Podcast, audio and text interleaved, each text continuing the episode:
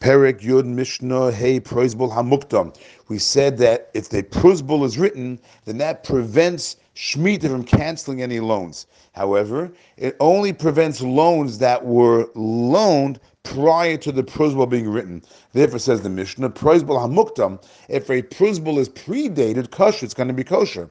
Let's say you have a Prozbul that was written in Sivan, and you went ahead and you dated it to Nisan, so then it's only hurting the lender because the lender now can only have loans prior to Nissan not be canceled.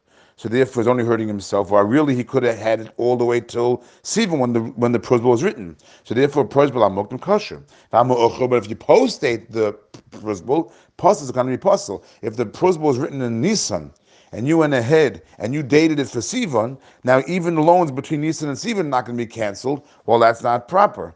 Therefore, if the loans are prostated pasul, however, says the Mishnah Shitre Chova Magdamim, when it comes to regular loan documents, just the opposite. By regular loan, you go ahead and you lend somebody money.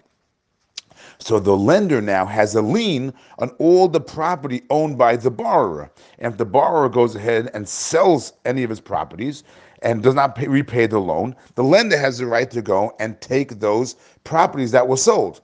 Now, which properties can he take?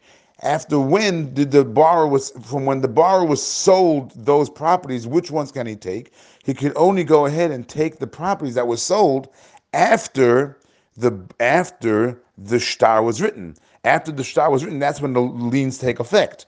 So if you're going to predate it then you're going to then the lender's going to go to the people who purchased those properties prior to the loan taking the, the lien taking effect which you're not allowed to do. Therefore, Shidre Chov, regular loan documents, Hamagdam that are predated, Psum Apostle, because the lender is going to go to the person who bought the fields and take them away because he's going to go back to the date written while the loan never took effect yet. So that's stealing. You can't do that. However, if you post date a regular loan document, shame, then it's going to be kosher. Because if, let's say, the loan took place in Nissan, and then you wrote Sivan on on it, so you can you're not going to be able to. The lender's not going to be able to collect any fields that was sold prior to Sivan, even though really he could have gotten anything that was sold after Nisan.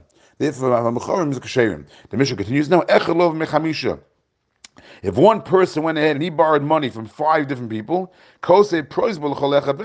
every lender has to make sure to have a prozbul. It's not going to help to have one prozbul because it's five different lenders. So there has to be five five prozbuls to make sure that the loans are not the five loans are not canceled. However, chamisha lov me'echa, if one if five people borrow from one person, if five people borrow from one person, ain't the case of The lender only has to write one prozbul for everybody, because as long as a lender has a prozbul, then that covers all the loans that the lender loaned out. Therefore, if a five people borrow from one lender, as long as the lender has one prozbul, he's, covered for all of his loans. That none of them, none of them will be canceled.